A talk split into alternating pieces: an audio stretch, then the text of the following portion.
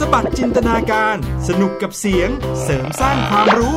ในรายการ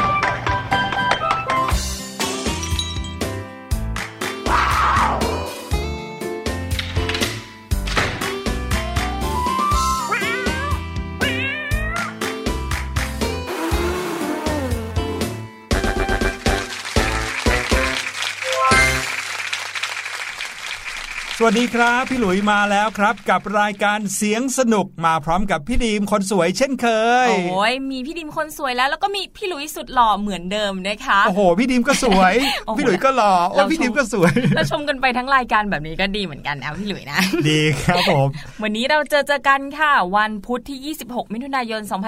2562 นะคะ เจอกันช่วงบ่ายๆเย็นๆแบบนี้ หวังว่าน้องๆจะยังคงไม่เบื่อพี่หลุยกับพี่ดีมนะคะ ในแต่ละวันพี่หลุยและพี่ดรีมมาพร้อมกับเสียงสนุกสนุกๆมากมายเลยนะครับ ให้น้องๆได้ลองฟังดู ไม่ว่าจะเป็นเสียงคนเสียงสัตว์ เสียงสิ่งของก็มีอื้อนี่หือนี่เกือบจะครบรอบโลกแล้วมั้งคะเนี่ยน้องๆเนี่ยไม่ต้องออกไปไหนเลยนะคะ รอติดตามรายการของเรา รับรองว่าได้ยินเสียงต่างๆ มากมาย เพิ่มพูนความรู้ด้วย ใช่แล้วครับ เชื่อเหลือเกินนะครับว่าถ้าเกิดว่าเราเนี่ยมีสมาธิในการฟังเสียงนะครับ ก็จะทำให้เราเนี่ยเป็นคนที่มีสมองดีขึ้นด้วยนะครับการตั้งใจฟังเสียงก็เป็นการฝึกสมาธิให้กับตัวเองอย่างหนึ่งเหมือนกันครับ อย่างน้องๆหลายคนค่ะพี่หลุยอาจจะติดทีวีไปนิดนึงอืมชอบดูหนังชอบดูการ์ตูนนะคะใช่เดี๋ยวนี้มีจอแท็บเล็ตจอมือถือใช่ให้ดูของใครของมันได้เลยนะ บางคนก็ชอบดู YouTube มีช anel ที่แบบ ตามติดตาม Subscribe เป็นช anel ที่เราต้องดูทุกวันเลยนะครับอืมบางทีก็เป็นการ์ตูนของไทยบ้างเมืองนอกบ้างนะครับ แต่ว่าเดี๋ยวนี้ที่มาแรงเลยนะครับ พี่หค่ะลุยเห็นจะเป็นเหมือนกับอ่ากลุ่มพี่ๆที่เขาเป็นยูทูบเบอร์เนี่ยคนไทยนี่แหละใช่โอ้โห มีน้องๆตาม Follow แบบเยอะแยะเต็มไปหมดอืม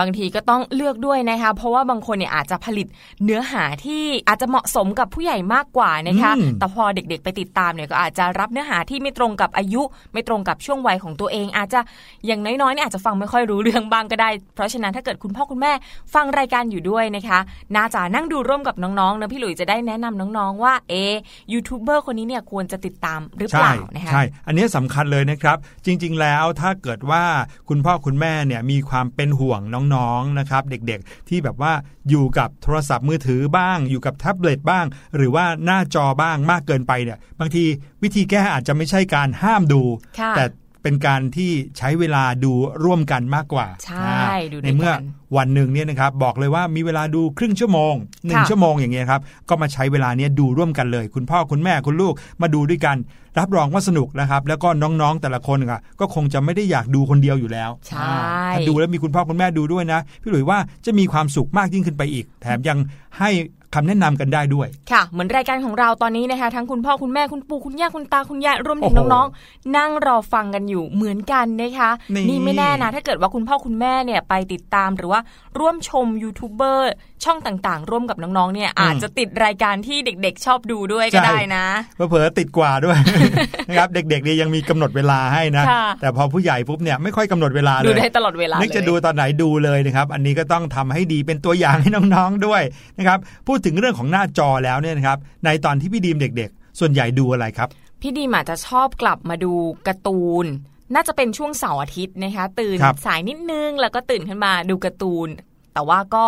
แอบล้างหน้าแปรงฟันก่อนแป๊บหนึ่งนะคะแล้วก็ค่อยดูการ์ตูนไม่ใช่ตื่นมาแล้วดูเลยนะ เดี๋ยวคุณแม่จะดูเอา ใช่ใช่จะมองทีวีไม่ค่อยชัดเพราะว่ายังมีขี้ตาอยู่เลยค่ะนะครับส่วนพี่หลุยเนี่ยชอบมากเวลาที่กลับมาจากโรงเรียนแล้วนะครับ จะมีรายการอยู่รายการหนึ่งเขาให้คนเนี้ยโทรเข้าไปเล่นเกมนะครับอ๋อแต่ว่าเล่นเกมแบบเกมเนี่ยเขาจะอยู่บนหน้าจอเลยนะ เป็นค่ะตัวการ์ตูนตัวหนึ่งชื่อว่าฮิวโก้ค่ะแล้วตัวเนี้ยนะครับเราก็สามารถบังคับ เจ้าตัวการ์ตูนฮิวโก้เนี่ยได้ทางโทรศัพท์ ทางโทรศัพท์บ้านด้วยนะใช่ต้องบอกน้องๆโทรศัพท์บ้านของเราเลยเมื่อก่อนเนี้ยจะมีเครื่องโทรศัพท์บ้านนะไม่รู้เดี๋ยวนี้น้องๆ ยังรู้จักโทรศัพท์บ้านกันอยู่หรือเปล่านะ บนเครื่องโทรศัพท์บ้านจะมีปุ่มกดเลขหนึ่งถึงเลขศูนย์เลยใช่ไหมครับค่ะแล้วเจ้าตัวการ์ตูนฮิวโก้เนี่ยเขาจะเป็นหน้าจอที่ออกอากาศสดอยู่ทางจอโทรทัศน์นะครับเราก็มีหน้าที่โทรศัพท์เข้าไปเพื่อขอเล่นเกม พอเราได้เล่นปุ๊บเนี่ยเราจะสามารถบังคับปุ่มโทรศัพท์ที่บ้านของเราเนี่ยอืมและเป็นการบังคับเจ้าตัวการ์ตูนฮิวโก้ให้ไปซ้ายไปขวาได้เลย แบบสุดยอดอัตโนมัติทันทีเลย เป็นรายการที่ฮอตฮิตมาก ๆ ในช่วงนั้นนะคะเด็กๆใช่เนี่ยจะรีบกลับบ้านเลยเพื่อไปดูรายการนี้นะ นอกจากการเล่นเกมแบบฮิวโก้แล้วเนี่ย ยังมีการให้ส่งคำขวัญอืมต่างๆ เข้าไปด้วย พี่ดิมจำได้ว่ามีเพื่อนพี่ดิมส่งเข้าไปแล้วเขาอ่านออกอากาศโอ้โห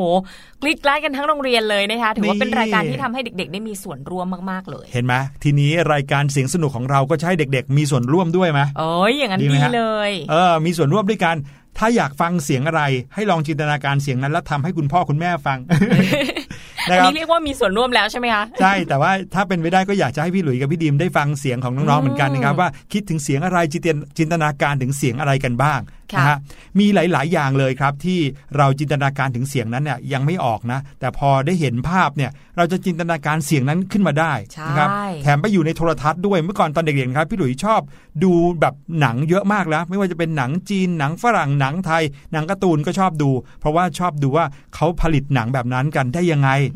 อืมเออวันนี้ก็เลยมีเสียงของภาพยนตร์มาให้น้องๆฟังด้วยอุ้ยอย่างนี้น้องๆ ต้องเดายากแน่ๆเลยค่ะ พี่หลุยว่าเป็นเสียงของอะไร เพราะว่าภาพยนตร์เนี่ยมันมีเสียงเยอะมากเลยนะคะเยอะมากจริง ๆนะครับ แต่คิดว่าฟังเสียงนี้แล้วก็คงจะเดาไม่ยากหรอกครับ เพราะว่าเป็นเสียงที่แหมฟังปุ๊บก็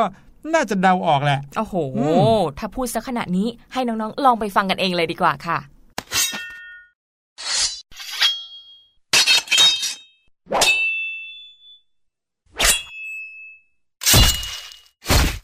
โอ้โหโอ้โหซ้ายขวาหลบโอ้โหกันอย่างโอ้เต็มที่เลยนะครับและสักพักก็จะมีบทภาคประมาณว่าเอ้อใครฆ่าพ่อค่ะจริงๆแล้วข้าคือพ่อของเจ้าอ้าวฆ่ากันเองนะ อะไรแบบนี้นะครับ ถ้าได้ยินเสียงแบบแบบนี้ออกมาชงเชงชงเชงนะครับค่ะเป็นอะไรไปไม่ได้เลยนะ นอกจากการที่มีแบบอาวุธเนี่ยที่เป็นเหล็กเป็นโลหะเนี่ยกำลังกระทบกันอยู่โอ้โหนะครับแน่นอนว่าเป็นสิ่งที่เกิดขึ้นในภาพยนตร์ที่ ไม่ใช่ทุกชาติด้วยนะ ต้องเป็นใช่เฉพาะภาพยนตร์จีนด้วยค่ะ ใช่ครับ ยิ่งภาพยนตร์จีนกำลังภายในนะ ที่มีจอมยุทธเดินไปทั่วยุทธภพนะครับ แล้วก็เวลาเจอกับคู่ปรับเนี่ยก็จะชัก กระบี่ขึ้นมาค่ะแล้วมาฟันกันชงเชงชงเชงชงเชงแบบที่น้องๆกำลังได้ยินอยู่เมื่อกี้นี้แหละครับ ตอนเด็กๆ พี่ดิมก็ชอบดูหนังจีนมากเลยนะคะ พี่หลุยแต่ว่าไม่ชอบฉากที่เขามาต่อสู้กัน จะชอบเวลาที่นางเอก หรือว่าตัวละครผู้หญิงเนี่ยปรากฏตัวออกมาค่ะ เพราะว่าจะแต่งตัวสวยแล้วก็จะมีปิ่นปักผมเต็มไปหมดเลยค่ะพี่หมาลุยพร้อมเสียงดนตรีด้วยใช่ดิดพินกันมาเลย ใช่แล้วครับ สิ่งที่พี่หลุยและก็พี่ดรีมกำลังพูดกันอยู่นี้ก็คือ ภาพยนตร์จีนกำลังภายในนั่นเองนะครับเมื่อก่อนพี่หลุยแปลกใจมากเลยครับว่า เจ้าอ่าภาพยนตร์จีนกำลังภายในเนี่ยเขาจะมีพระเอกกับนางเอกใช่ไหมใช่ค่ะถ้าอืมอยากรู้มากเมื่อก่อนเนี่ยว่าใครเป็นพระเอกใครเป็นนางเอก เพราะว่าผู้ชายเนี่ยผมยาวเหมือนกันผมกับยาวผู้หญิงเลยนะครับ แต่ว่าผู้ชายหรือว่าพระเอกเนี่ยจะหน้าผากกว้างนิดนึงถ้าลองสังเกตอ่าแล้วจะตัวใหญ่ๆหน่อยตัวนะใหญ่ๆจอมค่ะยุทธก็จะต้องใส่เสื้อผ้าแบบโอ้โหยาวลงมารุมถึงพื้นเลยนะครับร่ามมากเลยค่ะแล้วก็ดูแล้วก็ยังงงว่าเอ๊ะแต่งเสื้อผ้ารุ่มร่ามอย่างนี้ แล้วเวลาสู้กันเนี่ยมันไม่เกะกะเหรอที่สำคัญนะชุดเดียวตลอดทั้งเรื่องด้วยใช่จะได้รู้ว่าใครคือตัวละครตัวไหนนะครับใช่ค่ะภาพยนตร์จีนกำลังภายในเนี่ยนะครับมีมาโอ้โหตั้งแต่พี่หลุยเกิดนี่ก็เห็นแล้วนะครับค่ะแล้วก็เสียงที่เราได้ยินแบบบ่อยๆ เรียกว่าเป็นเสียงเอกลักษณ์ของภาพยนตร์จีนกำลังภายในเนี่ยก็คือเสียงที่น้องๆได้ยินกันไปเมื่อกี้นี้ ก็คือเสียงของกระบี่ที่แบบฟันกันช่องเชงช่องเชงนั่นเองแหละครับ เพราะฉะนั้นนะคะวันนี้เรามาทำความรู้จักเรื่องของภาพยนตร์จีนกำลังภายในกันเลยดีกว่าค่ะ ครับผมภาพยนตร์จีนกำลังภายในนะคะเกิดขึ้นในช่วงทศวรรษที่ 60 นู้นเลยแหละค่ะนานมากอืมก็มีเรื่องดังๆนะคะอย่างเช่น หงทองขนองศึกโอ้โหรับรองนะ อันนี้ไม่ใช่แค่น้องๆจะไม่รู้จัก คุณพ่อคุณแม่ของน้องๆอาจจะไม่รู้จักเหมือนกันนะครับค่ะแล้วก็ยังมีเรื่องดัง ๆ อย่างเช่น Magnificent Trio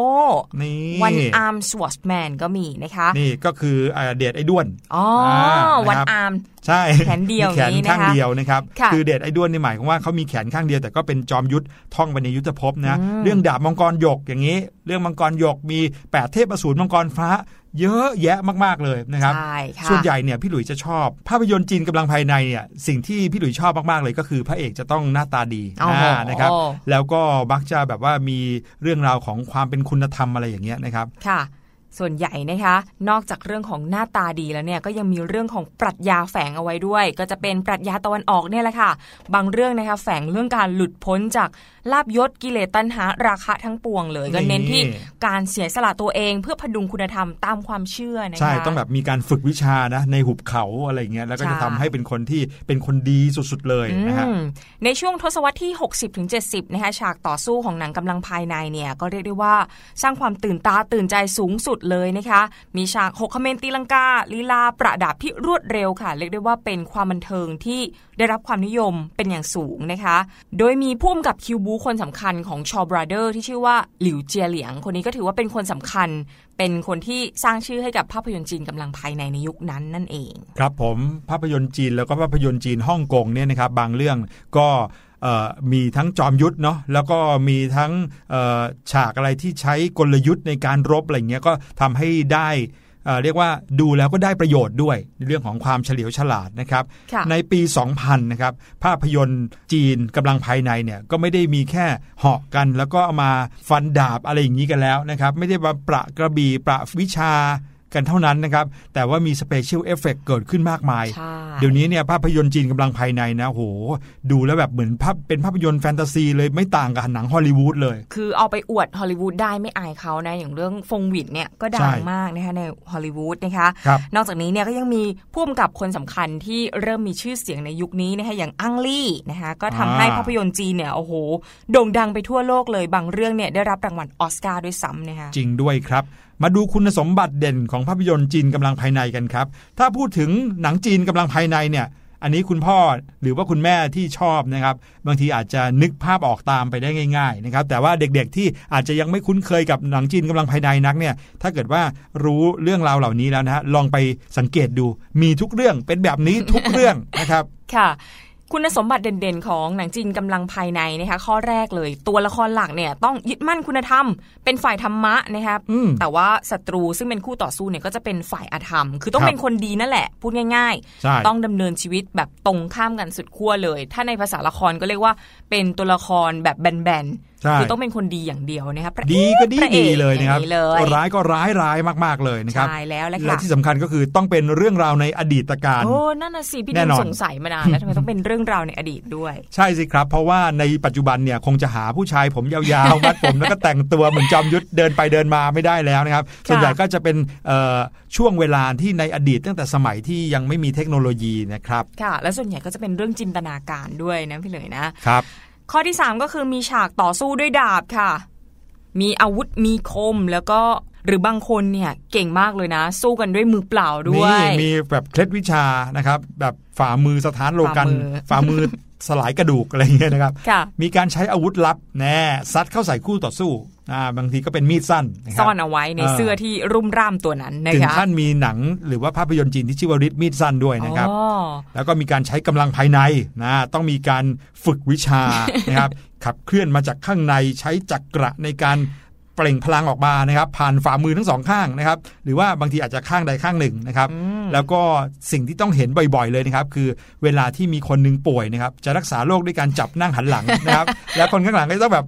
เปล่งพลังผ่านฝ่ามือไปรักษาโรคให้ คือท่านี้เป็นท่าฮิตมากสำหรับนักเรียนผู้ชายที่โรงเรียนพี่ดีมนะจำได้เขาจะนั่งต่อตัวกัน 3 4 คนแล้วก็ส่งเออพลังกันเล่นท่านี้ตลกมากเลยนะคะไม่มีเด็กผู้ชายคนไหนที่ไม่เคยเล่นท่านี้มาก่อนทำเป็นกันหมดแต่ว่ารักษาไม่หายสักโรคนะคะครับข้อสุดท้ายแต่ว่าที่เด่นเหมือนกันเลยก็คือเรื่องของการใช้วิชาตัวเบาค่ะครับพวกลอยตัวขึ้นที่สูงหรือว่าลงไปที่ต่ำมากๆนะคะไม่ว่าจะเป็นกำแพงสูงก็ได้หลังคาก็ได้ต้นไม้เนินเขาโอ้โหพวกนี้เหาะเหินเดินอากาศได้หมดบินเลฟุบฟุบฟุบยใช่แต่ว่านี้ไม่ควรเรียนแบบเป็นอย่างยิ่งนะคะเกิดข่าวบ่อยเหมือนกันว่าเด็กๆพยายามเรียนแบบหนังจีนกำลังภายในด้วยการกระโดดลงมาจากหลังคาหรือว่าต้นไม้สูงๆอันนี้ได้รับบาดเจ็บเด็ก ๆ ไม่ควรทำนะคะครับผมและสิ่งที่เราได้ยินกันนะครับ อย่างที่บอกไปเสียงช่องเช่งช่องเช่งของการฟันดาบ หรือแม้แต่เสียงของการที่จอมยุทธเนี่ยเหาะเหินเดินอากาศไปไปมาก็จะได้ยินเสียง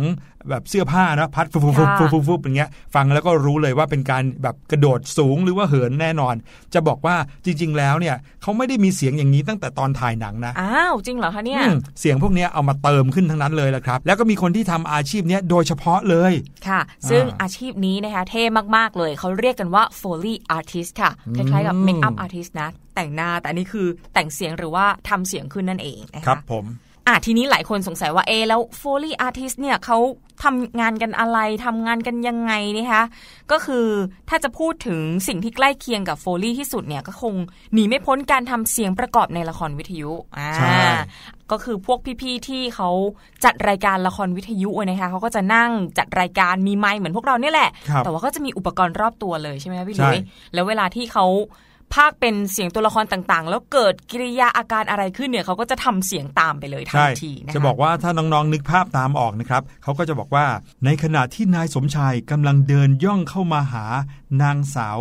จริยาเบาแล้วก็มีเสียงๆกรอบ กรอบเนี่ยอันเขานั้นทำมากันหรือเปล่าสดๆเลยอ๋อเสียงเดินนะคะเออเสียงเดินหรือว่าเสียงตบหรือเสียงปิดประตูอะไรเนี่ยนะครับอืมจะมาแบบมาสดๆในห้องคือการทำสดๆในห้องเลยนะครับใช่ค่ะการทำเสียงสดๆออกมานี่ครับผ่านการบันทึกเสียงนี่แหละ เรียกว่าโฟลี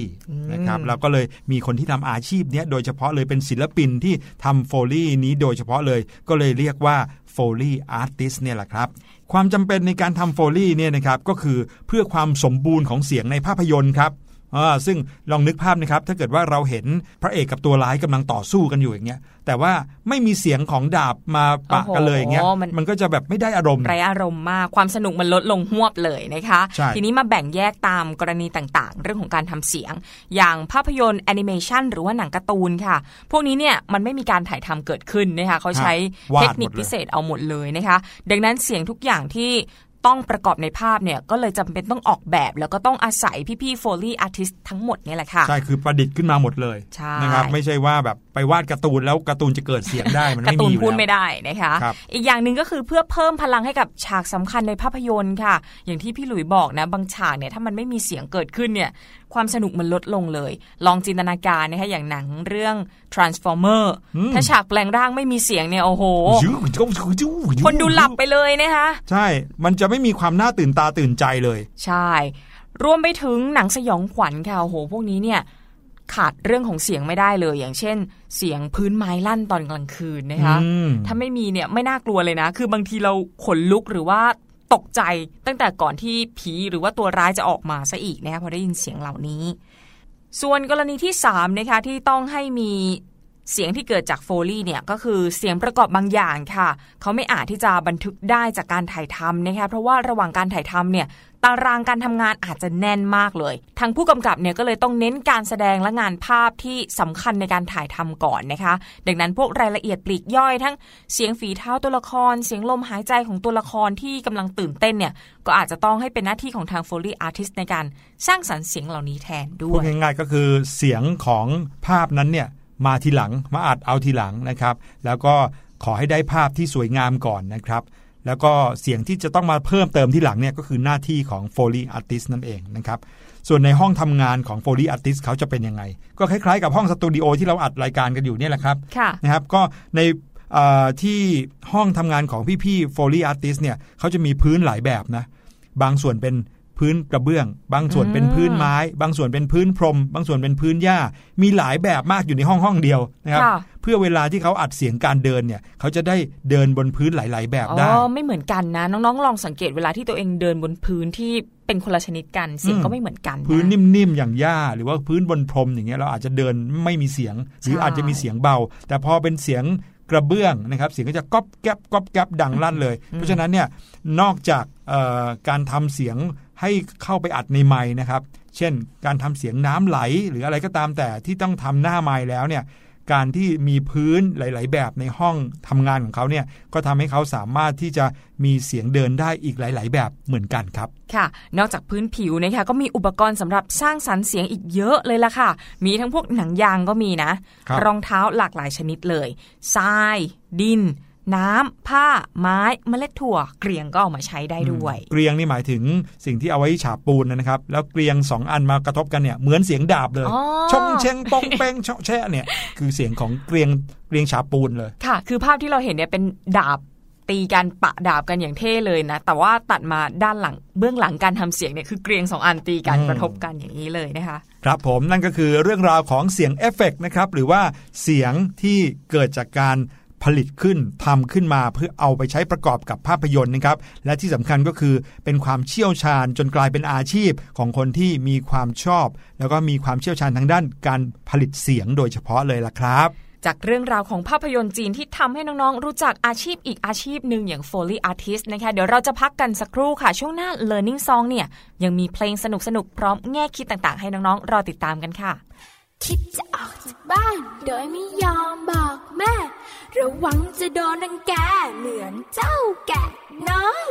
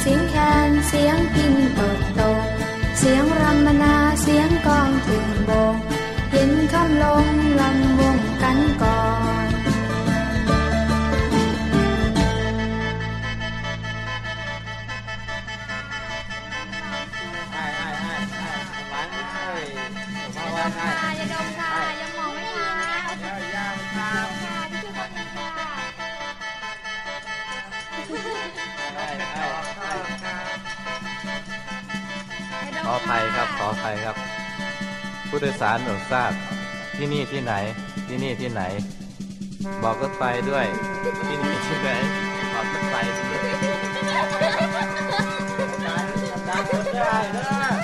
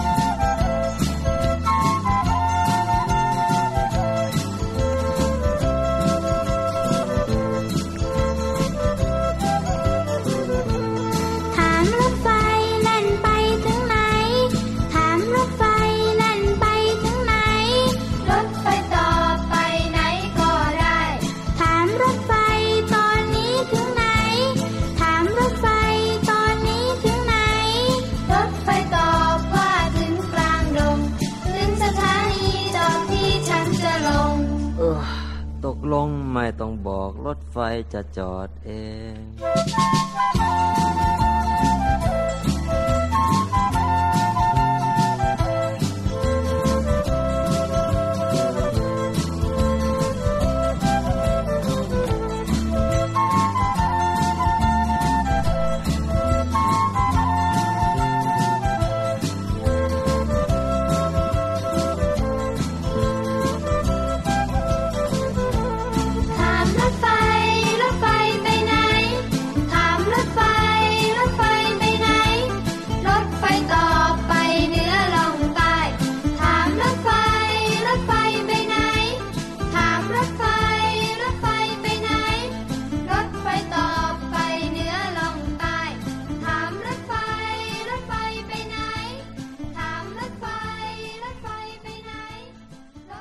กลับเข้าสู่รายการเสียงสนุกครับ และช่วงนี้ก็คือช่วง Learning Song นั่นเอง เด็กๆ ทุกคนรวมไปถึงคุณพ่อคุณแม่นะครับ แล้วก็ทุกๆคนที่กำลังฟังรายการอยู่ตอนนี้ ไม่ว่าจะฟังสดหรือว่าฟังผ่านทางเว็บไซต์ของไทย PBS นะครับฟังย้อนหลังกันได้ทุกวันเหมือนกันนะครับก็จะได้ฟังเพลงเพราะๆพร้อมกับแง่คิด แล้วก็ความรู้รอบตัวที่ได้จากเพลงนั้นด้วยครับอย่างวันนี้นะคะพี่หลุยพวกเราก็มีเพลงที่โอ้โหน่ารักมาก ๆ เลยมาให้น้องๆฟังเหมือนเดิมอืมและนอกจากนี้นะคะหลังจากจบเพลงเนี่ยน้องๆห้ามพลาดหรือว่าลุกไปไหนเลยนะคะอืมรอก่อนนะคะเพราะว่ายังมีเรื่องราวของวรรณกรรมที่เรียกได้ว่าสร้างความประทับใจให้กับเด็ก ๆ ทั่วโลกให้น้องๆติดตามกันด้วย ใช่แล้วละครับ เพลงนี้เราเคยเปิดในช่วง Learning Song แล้วด้วยนะค่ะนะครับ แต่วันนี้จะมาคุยกันในอีกแง่มุมหนึ่งนะครับ กับเพลงที่มีชื่อว่าแมงมุมลายครับ ช่วง Learning Song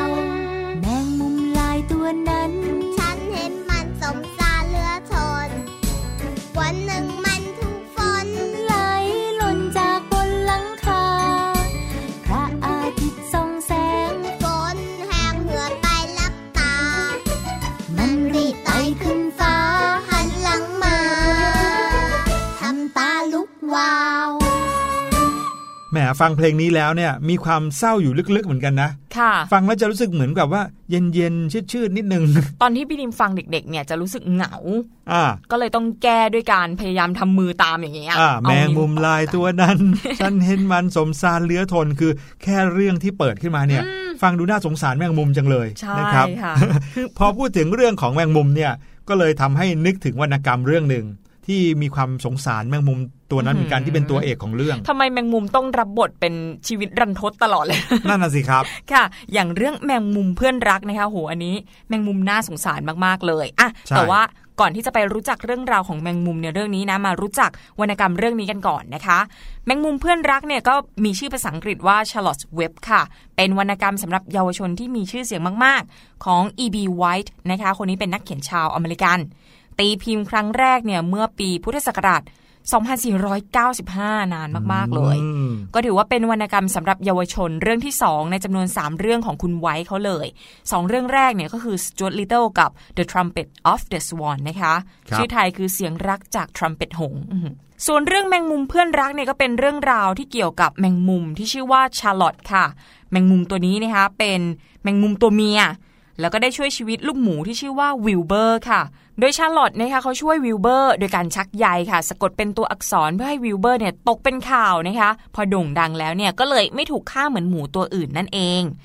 ซึ่งวรรณกรรมเรื่องนี้นะคะได้รับการตีพิมพ์ถึง 45 ล้านเล่มค่ะ แล้วก็ได้รับการแปลเป็นภาษาต่างๆ 23 ภาษานะโหมีเด็กน่าจะเป็นหลักล้านคนน่ะได้อ่านใช่หนังสือเล่มนี้ครับรวมทั้งภาษาไทยด้วยนะคะ ที่สำคัญแมงมุมเพื่อนรักฉบับภาษาไทย ที่ตีพิมพ์โดยไทยวัฒนาพาณิชย์เนี่ย ได้รับคัดเลือกให้เป็นหนังสืออ่านนอกเวลาสำหรับนักเรียนชั้นมต้นด้วย ใช่ครับน้องๆที่ตอนนี้อยู่ชั้นประถมเดี๋ยวขึ้นไปชั้นมัธยมศึกษาตอนต้น ก็จะได้ไปอ่านหนังสือเรื่องแมงมุมเพื่อนรักพี่หลุยเองได้อ่านหนังสือเรื่องนี้ตั้งแต่ตอนประถมเลยนะโอ้โหเพราะว่าที่บ้านมีหนังสือเล่มนี้อยู่ แล้วก็พอเริ่มเปิดอ่านเนี่ยก็ติดใจทันทีเลย เพราะว่าเขาบรรยายเรื่องราวต่างๆ ได้เห็นภาพชัดเจนมากนะครับแล้วก็ยิ่งอ่านก็ยิ่งสนุก ยิ่งอ่านก็ยิ่งเข้มข้นนะครับและสุดท้ายก็เป็นเรื่องราวที่เราต้องประทับใจในมิตรภาพจริง ๆ วันนี้ก็เลยเอาเรื่องย่อของแมงมุมเพื่อนรัก มาเล่าให้ทุกๆ คนฟังกันด้วยนะครับ เพื่อที่ว่าจะได้เออเออนึกแล้วก็ไปหาหนังสือมาลองอ่านกันดูว่าจะประทับใจเหมือนอย่างพี่หลุยหรือพี่ดีมหรือเปล่านะครับ เรามาเริ่มเรื่องกันเลยดีกว่านะคะ เรื่องเนี่ยเริ่มต้นจากลูกหมูน้อยตัวหนึ่งค่ะ ถือกำเนิดขึ้นมา โดยมีชื่อว่าวิลเบอร์ค่ะวิลเบอร์เนี่ยก็เป็นลูกหมูตัวเล็ก แคะแกรนนะคะ คือไม่ค่อยจะอ้วนด้วย แล้วก็ไม่ค่อยจะแข็งแรงด้วย ชีวิตเนี่ยเกือบจะถูกฆ่าตั้งแต่แรกแล้วแหละค่ะ เพราะว่าเจ้าของฟาร์มไม่อยากจะเลี้ยงไว้นะคะ แต่โชคดีค่ะ มีเด็กผู้หญิงตัวเล็กๆ คนหนึ่งเนี่ยมาห้ามเอาไว้ เด็กผู้หญิงคนนี้นะคะ ชื่อว่าเฟิร์นเฟิร์นเนี่ยเขาก็เลยเอาวิลเบอร์มาเลี้ยงดูเป็นอย่างดีค่ะ จนตัวของวิลเบอร์เนี่ยก็เริ่มโตขึ้นเรื่อยๆ แล้วก็เริ่มกินจุด้วยนะอืมทีเนี้ยพอเริ่มตัวใหญ่นะคะพ่อก็คิดว่าเอ๊ะคงจะเลี้ยงวิลเบอร์ต่อไปไม่ไหวแล้วแหละ ก็เลยตัดสินใจนำวิลเบอร์เนี่ยไปให้ลุงของเฟิร์นเลี้ยงแทนค่ะ ซึ่งที่นั่นเนี่ยก็เป็นที่มาของมิตรภาพระหว่างวิลเบอร์กับชาร์ลอตนะคะ เพราะว่าวิลเบอร์เนี่ยก็ได้ไปพบกับชาร์ลอตชาร์ลอตเนี่ยเขาเป็นแมงมุมที่สวยงามตัวหนึ่งเลย มีความสามารถพิเศษด้วยนะ คือแมงมุมทุกตัวเนี่ยชักใยได้ค่ะ แต่ว่าชาร์ลอตเนี่ยสามารถชักใยเป็นตัวอักษรได้ด้วยนะคะ เรียกได้ว่าชักใยได้เก่งมาก เรื่องราวประหลาดมากมายก็ได้เกิดขึ้นพร้อมกับการผจญภัยในโลกใหม่ของวิลเบอร์ค่ะ ที่บางครั้งเนี่ยวิลเบอร์เกือบจะต้องจบชีวิตลงด้วย เพราะว่าหมูบนโลกนี้นะคะ อย่างที่น้องๆ รู้กันเป็นอย่างดี เกิดมาด้วยชะตากรรมเดียวกัน ก็คือต้องกลายเป็นอาหารของมนุษย์ไม่วันใดก็วันหนึ่งค่ะ แต่ว่าวิลเบอร์นะคะเป็นหมูที่รักชีวิต รักความงดงามของโลกรักมิตรภาพในหมู่เพื่อนสัตว์ด้วยกันค่ะ เขาก็เลยมีความรู้สึกว่าเอ๊ะฉันยังไม่พร้อมจะตายตอนนี้นะ เพราะคิดว่าโลกเนี่ยมันน่าอยู่เสียเหลือเกิน สิ่งนี้เองนะคะที่ทำให้วิลเบอร์เนี่ยพยายามแล้วก็ไม่ยอมก้มหน้ารับชะตากรรมของตัวเองค่ะ ก็เลยต้องแสดงความสามารถให้มันเกินหมูธรรมดาเพื่อเอาชีวิตรอดนะคะโอ้โหแต่ว่าทำคนเดียวเนี่ยอาจจะไม่สำเร็จวิลเบอร์ก็เลยมีผู้ช่วยคนสำคัญก็คือชาร์ลอตนั่นเองค่ะชาร์ลอตเนี่ยพยายามทำทุกวิถีทางเลยเพื่อช่วยเหลือชีวิตของวิลเบอร์นะคะ แล้วก็ยอมชักใยจนสุดความสามารถในช่วงสุดท้ายของชีวิตตัวเองด้วย เพื่อรักษาชีวิตของวิลเบอร์ค่ะทำให้วิลเบอร์เนี่ยกลายเป็นหมูพิเศษดังเลยนะคะพอนักข่าวทำข่าว เรื่องความมหัศจรรย์ของวิลเบอร์นะโอ้โห สามารถสั่งให้แมงมุมชักใยได้เป็นตัวอักษรอย่างนู้นอย่างนี้นะคะวิลเบอร์ก็เลยไม่ต้องตายเหมือนกับหมูตัวอื่นๆค่ะ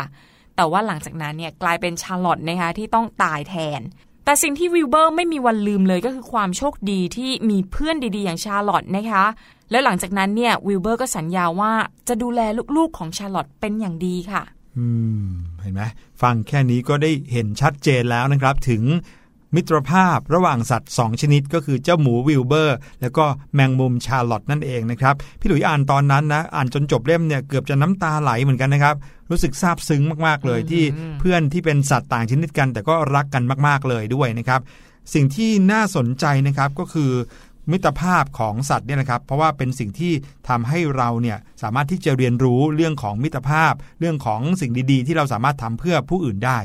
เรื่องราวความมหัศจรรย์น่าตื่นเต้นนะครับ สร้างความน่ารู้สึกดีๆ ที่สุดพิเศษให้กับคนอ่านทุกๆคนเลย ความพิเศษอันนี้เห็นได้ว่าผลงานการเขียนเรื่องชาร์ลอตส์เว็บหรือว่าแมงมุมเพื่อนรักเนี่ยแฝงไปด้วยแง่คิดแล้วก็จินตนาการของผู้แต่งที่เขาถ่ายทอดออกมาครับ โดยที่อาศัยวิธีการเล่าเรื่องของตัวละคร แล้วก็แบ่งเรื่องออกเป็นตอนๆ ก็ยิ่งทำให้หนังสือเล่มนี้น่าติดตามตลอดทั้งเรื่องครับ อ่านไม่เบื่อเลยนะครับรู้สึกถึงความสนุกสนานเพลิดเพลินไปกับเรื่องราวของตัวละครในเรื่อง แล้วก็จินตนาการของผู้แต่งนะฮะจนถึงกับ วางไม่ลงอันนี้ยอมรับเลยนะ พี่หลุยค่ะอ่านก็อ่านจนกระทั่งแบบจบเรื่องเลยรวดในทีเดียวเดียวเลยใช่เพราะว่าสนุกมากๆ หนังสือเล่มนี้นะครับเขามีภาพประกอบให้ด้วยนะครับใครที่อ่านเนี่ยก็เลยสามารถมองเห็นภาพตามเนื้อเรื่องได้อย่างชัดเจน แล้วก็จินตนาการเรื่องราวได้ดียิ่งขึ้นนะครับอ่านง่ายแล้วก็รู้สึกผ่อนคลายนะฮะแล้วก็ยังมีการใช้ภาษาที่กระชับ แล้วก็เข้าใจง่ายพี่หลุยอ่านตอนนั้นยังอยู่ชั้นประถมอยู่เลยนะ ก็ยังอ่านเข้าใจแล้วก็มีความสุขไปกับเรื่องได้นะครับ เรื่องก็ไม่ยาวมากสั้น ๆ ประกอบกับ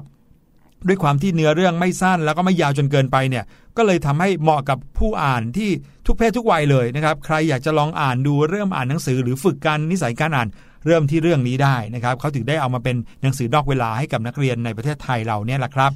นอกจากนั้นนะครับยังมีการแทรกข้อคิดเกี่ยวกับมิตรภาพระหว่างความเป็นเพื่อนเอาไว้ทำให้ใครที่อ่านเนี่ยก็ได้รับข้อคิดดีๆ แล้วก็รู้สึกประทับใจไปพร้อมกับตัวละครนะครับมีอยู่ตอนหนึ่งนะครับที่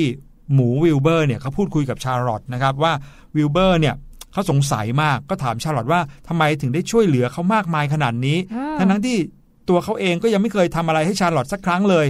แมงมุมชาร์ลอตเนี่ยก็บอกว่า ก็เพราะว่าเธอเป็นเพื่อนยังไงล่ะ และนั่นน่ะ ก็เพียงพอแล้วโอ้โหซาบซึ้งมากเลยอืมแค่เป็นเพื่อนกันเท่านั้นเองนะครับ เห็นไหมว่าคนที่เป็นเพื่อนกันแล้วมีความจริงใจให้แก่กันนะครับ สิ่งดีๆก็จะเกิดขึ้นเสมอเลยนะครับโอ้โหหนังสือเล่มนี้ก็เลยเรียกได้ว่าเป็นหนังสือที่น่าอ่าน แล้วก็เป็นวรรณกรรมเด็กที่น่าสนใจมากๆเรื่องหนึ่งนะครับ ที่อยากจะแนะนำด้วยความที่เนื้อหาของเรื่องเนี้ยชวนติดตามไปกับตัวละคร แล้วก็แฝงไปด้วยแง่คิดต่างๆ มากมายเลยนะครับ ก็เรียกว่าพิสูจน์ได้เลยละครับว่าทำไมหนังสือเล่มนี้ถึงได้รับการยกย่อง ให้เป็นวรรณกรรมเด็กที่ดีที่สุดแห่งศตวรรษค่ะอืมโชคดีมาก ๆ เลยนะคะหลังจากนั้นเนี่ยก็ยังมีเวอร์ชั่นที่เป็นการ์ตูนหรือว่าแอนิเมชันออกมาด้วยนะใช่คะหลายเวอร์ชั่นเลยเด็กๆมีเป็นภาพยนตร์ด้วยนะ ใช่เออเป็นหมูจริงเลยแมงมุมจริงเลยโอ้โหอุ๊ยอันนี้พี่ดิมยังไม่เคยดูเดี๋ยวต้องไปหาติดตามดูแล้วนะว่าเนื้อเรื่องเนี่ยจะซาบซึ้งเท่ากับเวอร์ชันที่เป็นหนังสือหรือเปล่านะคะ ใช่ครับก็เลยเอามาแบ่งปันกันนะครับในช่วง Learning Song ในวันนี้นะครับได้ฟังเพลงแมงมุมลายไปแล้ว มาฟังเรื่องราวความน่าประทับใจของมิตรภาพระหว่างแมงมุม และเจ้าหมูน้อยวิลเบอร์ไปแล้วด้วยนะครับ ก็หวังว่าเด็กๆ จะอมยิ้มกันนะครับ แล้วก็มีเรื่องดีๆ ก็อย่าลืมเอามาแบ่งปันให้กับเพื่อนๆของเราด้วยครับเดี๋ยวเราจะพักกันสักครู่นะคะ แล้วช่วงหน้ากลับมาเช่นเคย กับช่วงเสียงแสนสนุกค่ะ สบัดจินตนาการ สนุกกับเสียง เสริมสร้างความรู้ในรายการ เสียงสนุก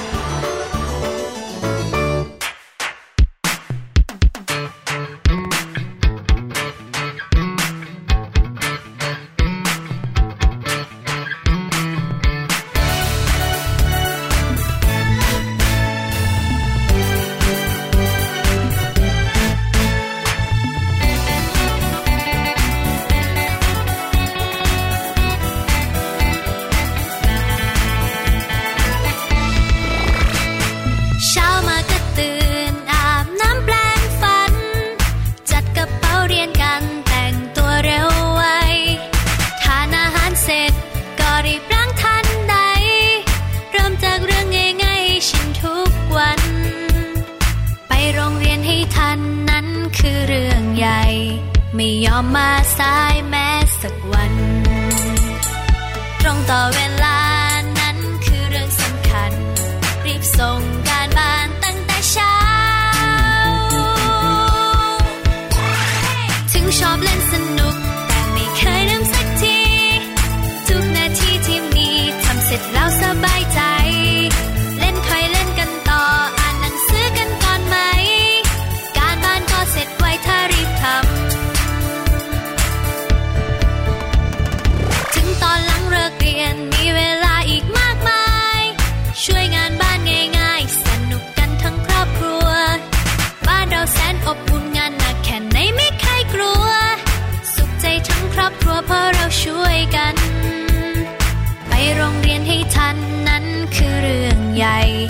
ไม่ยอมมาสายแม้สักวัน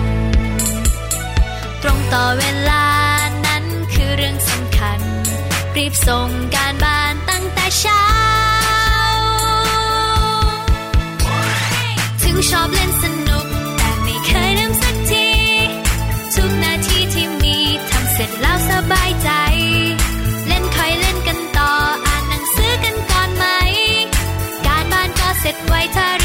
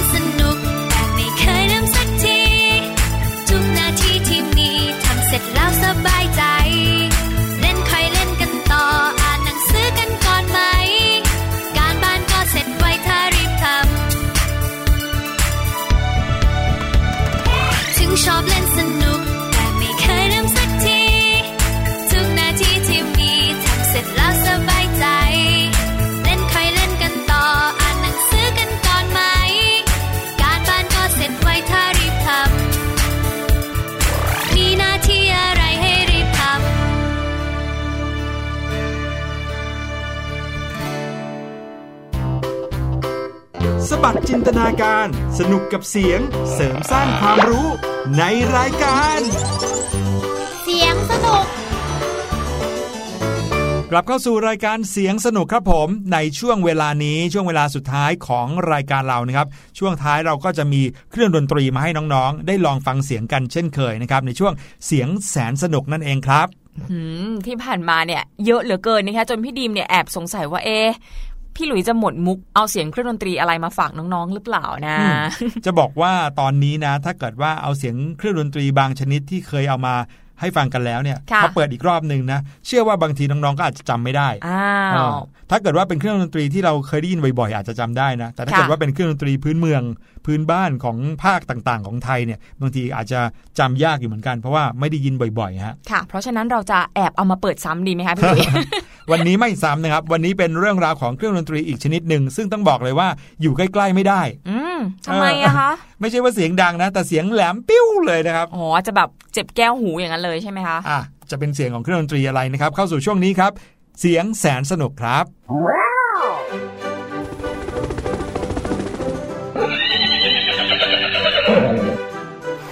ช่วง เสียงแสนสนุก อย่างที่บอกว่าวันนี้นะครับ เสียงเนี่ยแหลมแหลมเลยครับ เสียงเครื่องดนตรีหรือว่าเสียงพี่หลุยคะแหลมขนาดนี้ เสียงเครื่องดนตรีครับ แหลมมาเราก็เลยต้องแหลมไปด้วยนะครับ เครื่องดนตรีที่จะเอามาฟัง กันในวันนี้นะครับให้น้องๆได้ลองฟังเสียง ต้องบอกว่านอกจากเสียงแหลมแล้วนะครับ แน่นอนค่ะตัวของเขาก็เล็กติดเดียวนะครับโอ้ทำไมเครื่องดนตรีที่ให้เสียงแหลมเนี่ยจะต้องมีลักษณะแบบยาวๆ หรือไม่ก็เล็กๆนะด้วยอะเนอะเพราะว่าแบบมันเหมือนกับว่ายิ่งเสียงไอ้ยยิ่งเครื่องเล็กนะครับ เสียงก็จะยิ่งแบบแหลมหรือเปล่า ถ้าเกิดว่าเครื่องยิ่งใหญ่ เสียงก็จะยิ่งต่ำทุ้มๆต่ำๆเอออย่างนั้นหรือเปล่า มันสัมพันธ์กันหรือเปล่าเออเนาะจะว่าไปพี่หลุยส์ก็ไม่เคยเห็นเครื่องดนตรีที่เครื่องใหญ่ๆ แล้วเสียงแหลมๆเลยนะ นึกไม่ออกยกเว้นหมือแต่แบบเปียโนตัวใหญ่ๆ แล้วก็มีคีย์มันมีหลายเสียงแหลมเสียงอะอะไรนะคะอย่างเงี้ยแต่ถ้าเกิดว่าเป็นเครื่องเป่าเครื่องดีดเนี่ยส่วนใหญ่แล้วมักจะนะครับมักจะให้ตัวใหญ่ ๆ จะเป็นค่ะเสียงต่ำๆถ้าตัวเล็กๆ ก็จะเป็นเสียงแหลมๆอ่าเพราะฉะนั้นครับเครื่องดนตรีที่เราจะมาฝากกันเนี่ยเป็นเครื่องดนตรีประเภทวูดวินวูดวินก็คือเครื่องลมไม้นั่นเองนะครับลองไปฟังเสียงกันก่อนแล้วเดี๋ยวกลับมาเฉลยกันครับ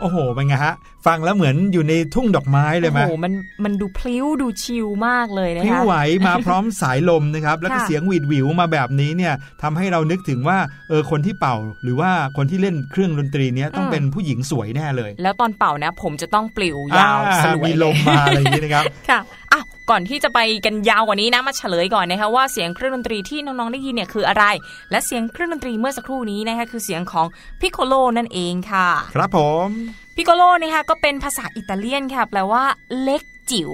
ความจริงแล้วนะคะ piccolo เนี่ยก็จัดว่าเป็นเครื่องดนตรีในตระกูลเดียวกับฟลุตนั่นเองใช่บางครั้งในภาษาอิตาเลียนเนี่ยก็มักจะเรียกชื่อเต็มๆว่า flauto piccolo ค่ะ ที่แปลว่าฟลุตที่มีขนาดเล็กค่ะ ใช่ ถ้าเกิดว่าน้องๆจำได้นะครับ เราเคยเอาเสียงฟลุตมาให้น้องๆฟังกันนะครับค่ะก็เอ่อลักษณะของเขาก็จะเป็นแท่งเอ่อโลหะยาวๆเนาะ แล้วเวลาเป่าเราก็จะวางโลหะนั้นในแนวนอนวางข้างๆ กับริมฝีปากของเรานะครับ แล้วตรงปลายเนี่ยเราก็จะผิวลมใส่ลงไปนะครับทำเสียงไอ้ทำปากเหมือนผิวปากนะแต่ว่าผิวลงไปในเครื่องยาวๆ เครื่องนั้นนะครับ ซึ่งฟลุตเนี่ยจะมีความยาวประมาณสักแบบ เป็นแบบ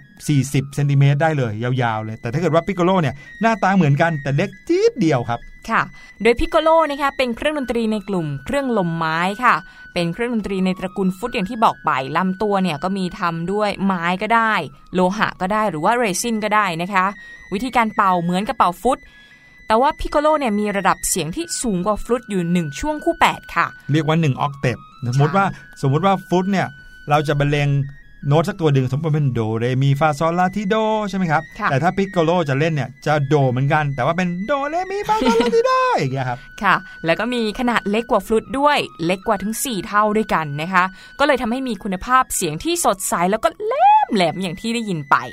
เสียงในระดับต่ำของพิโกโลเนี่ยจะดังไม่ชัดเจนค่ะ ก็เลยเหมาะที่จะเล่นในระดับเสียงกลาง และสูงมากกว่าในระดับเสียงต่ำนะคะ ด้วยสุ้มเสียงที่แหลมสูงของพิกโกโลนั้นนะฮะทำให้เราสามารถที่จะได้ยินเสียงพิกโกโลได้อย่างชัดเจนเลย เรียกว่าทะลุทะลวงไปไกลเลย ถึงแม้ว่าเครื่องดนตรีชิ้นอื่น จะบรรเลงอยู่ในวง แบบอืมดังแค่ไหนก็ตาม แต่ถ้าเกิดว่าพิกโกโลเล่นขึ้นมาแล้วก็โอ้โห เสียงจะทะลุสูงขึ้นมาทันทีครับซึ่งเครื่องดนตรีที่มีเสียงแหลมเหมือนพิโกโลเนี่ยก็มีอีกนะคะมีเหมือนกันไม่ได้แหลมอยู่คนเดียวอืมอยู่ในตระกูลฟลุตเนี่ยแหละมีอีกหลายชนิดเลยอย่างเช่น Pan Pipe Recorder ค่ะ คำว่าพิกโกโลเนี่ยนะครับอย่างที่พี่ดีมบอกในตอนต้นว่าหมายความว่าเล็กนะครับดังนั้นอะไรก็ตามแต่ที่เป็นเครื่องดนตรีที่มีหลาย ๆ แบบนะครับแล้วว่าแบบที่เล็กที่สุดเนี่ยก็จะถูกเรียกว่าพิกโกโลเหมือนกันอืมเช่นอย่างไวโอลินอย่างเงี้ยนะครับถ้าเป็นเป็นตัวเล็กกว่าปกติ เล็กแบบให้เด็ก ๆ ถือค่ะเล่นได้เนี่ยเขาก็จะเรียกว่า violino piccolo อ๋อนะครับหรือเครื่องดื่มโอ้โหอันนี้ข้ามไปเรื่องเครื่องดื่มเลยนะ เครื่องดื่มที่เป็นแก้วของ อิตาลีเนี่ยนะครับถ้าเกิดว่าเราสั่งกาแฟแก้วปกติค่ะอาจจะเรียกว่าเอสเปรสโซแต่ถ้าเกิดว่าสั่งกาแฟแก้วที่เล็กลงไปอีกนะครับก็จะเรียกว่าพิ c โ o โลเอสเปรสโซแบบโอ้นี้โห ก็คือเอาไปเรียกเป็นทุกภาอย่าษางปเลกยติที่เลเล็ยกปินะโกครับโลนะคะโอ้ยพี่ดิมอยากโดนเรียกว่าปิโกโลบ้างจังตัวเล็กๆใช่ไหมใช่ค่ะอะเราไปไกลกันมากแล้วนะคะจากเครื่องดนตรีไปเครื่องดื่มแล้วมาถึงเรื่องขนาดตัวได้ยังไงก็ไม่รู้นะคะก็เป็นเรื่องราวดีๆ ที่เรานำมาฝากกันในรายการเสียงสนุกวันนี้ค่ะ และสำหรับวันนี้นะคะรายการของเราหมดเวลาลงแล้ว แต่ไม่เป็นไรเราพบกันใหม่ได้ในวันพรุ่งนี้นะคะ วันนี้พี่ลุยและพี่ดิมลาน้องๆไปก่อน สวัสดีค่ะ สวัสดีครับ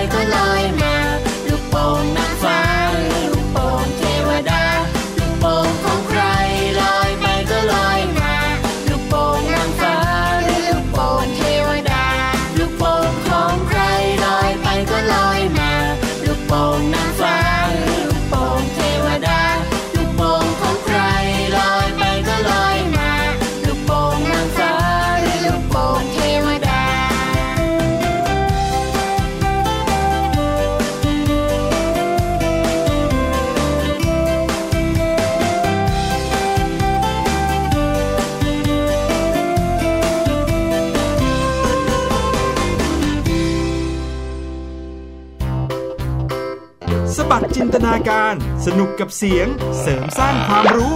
ในรายการ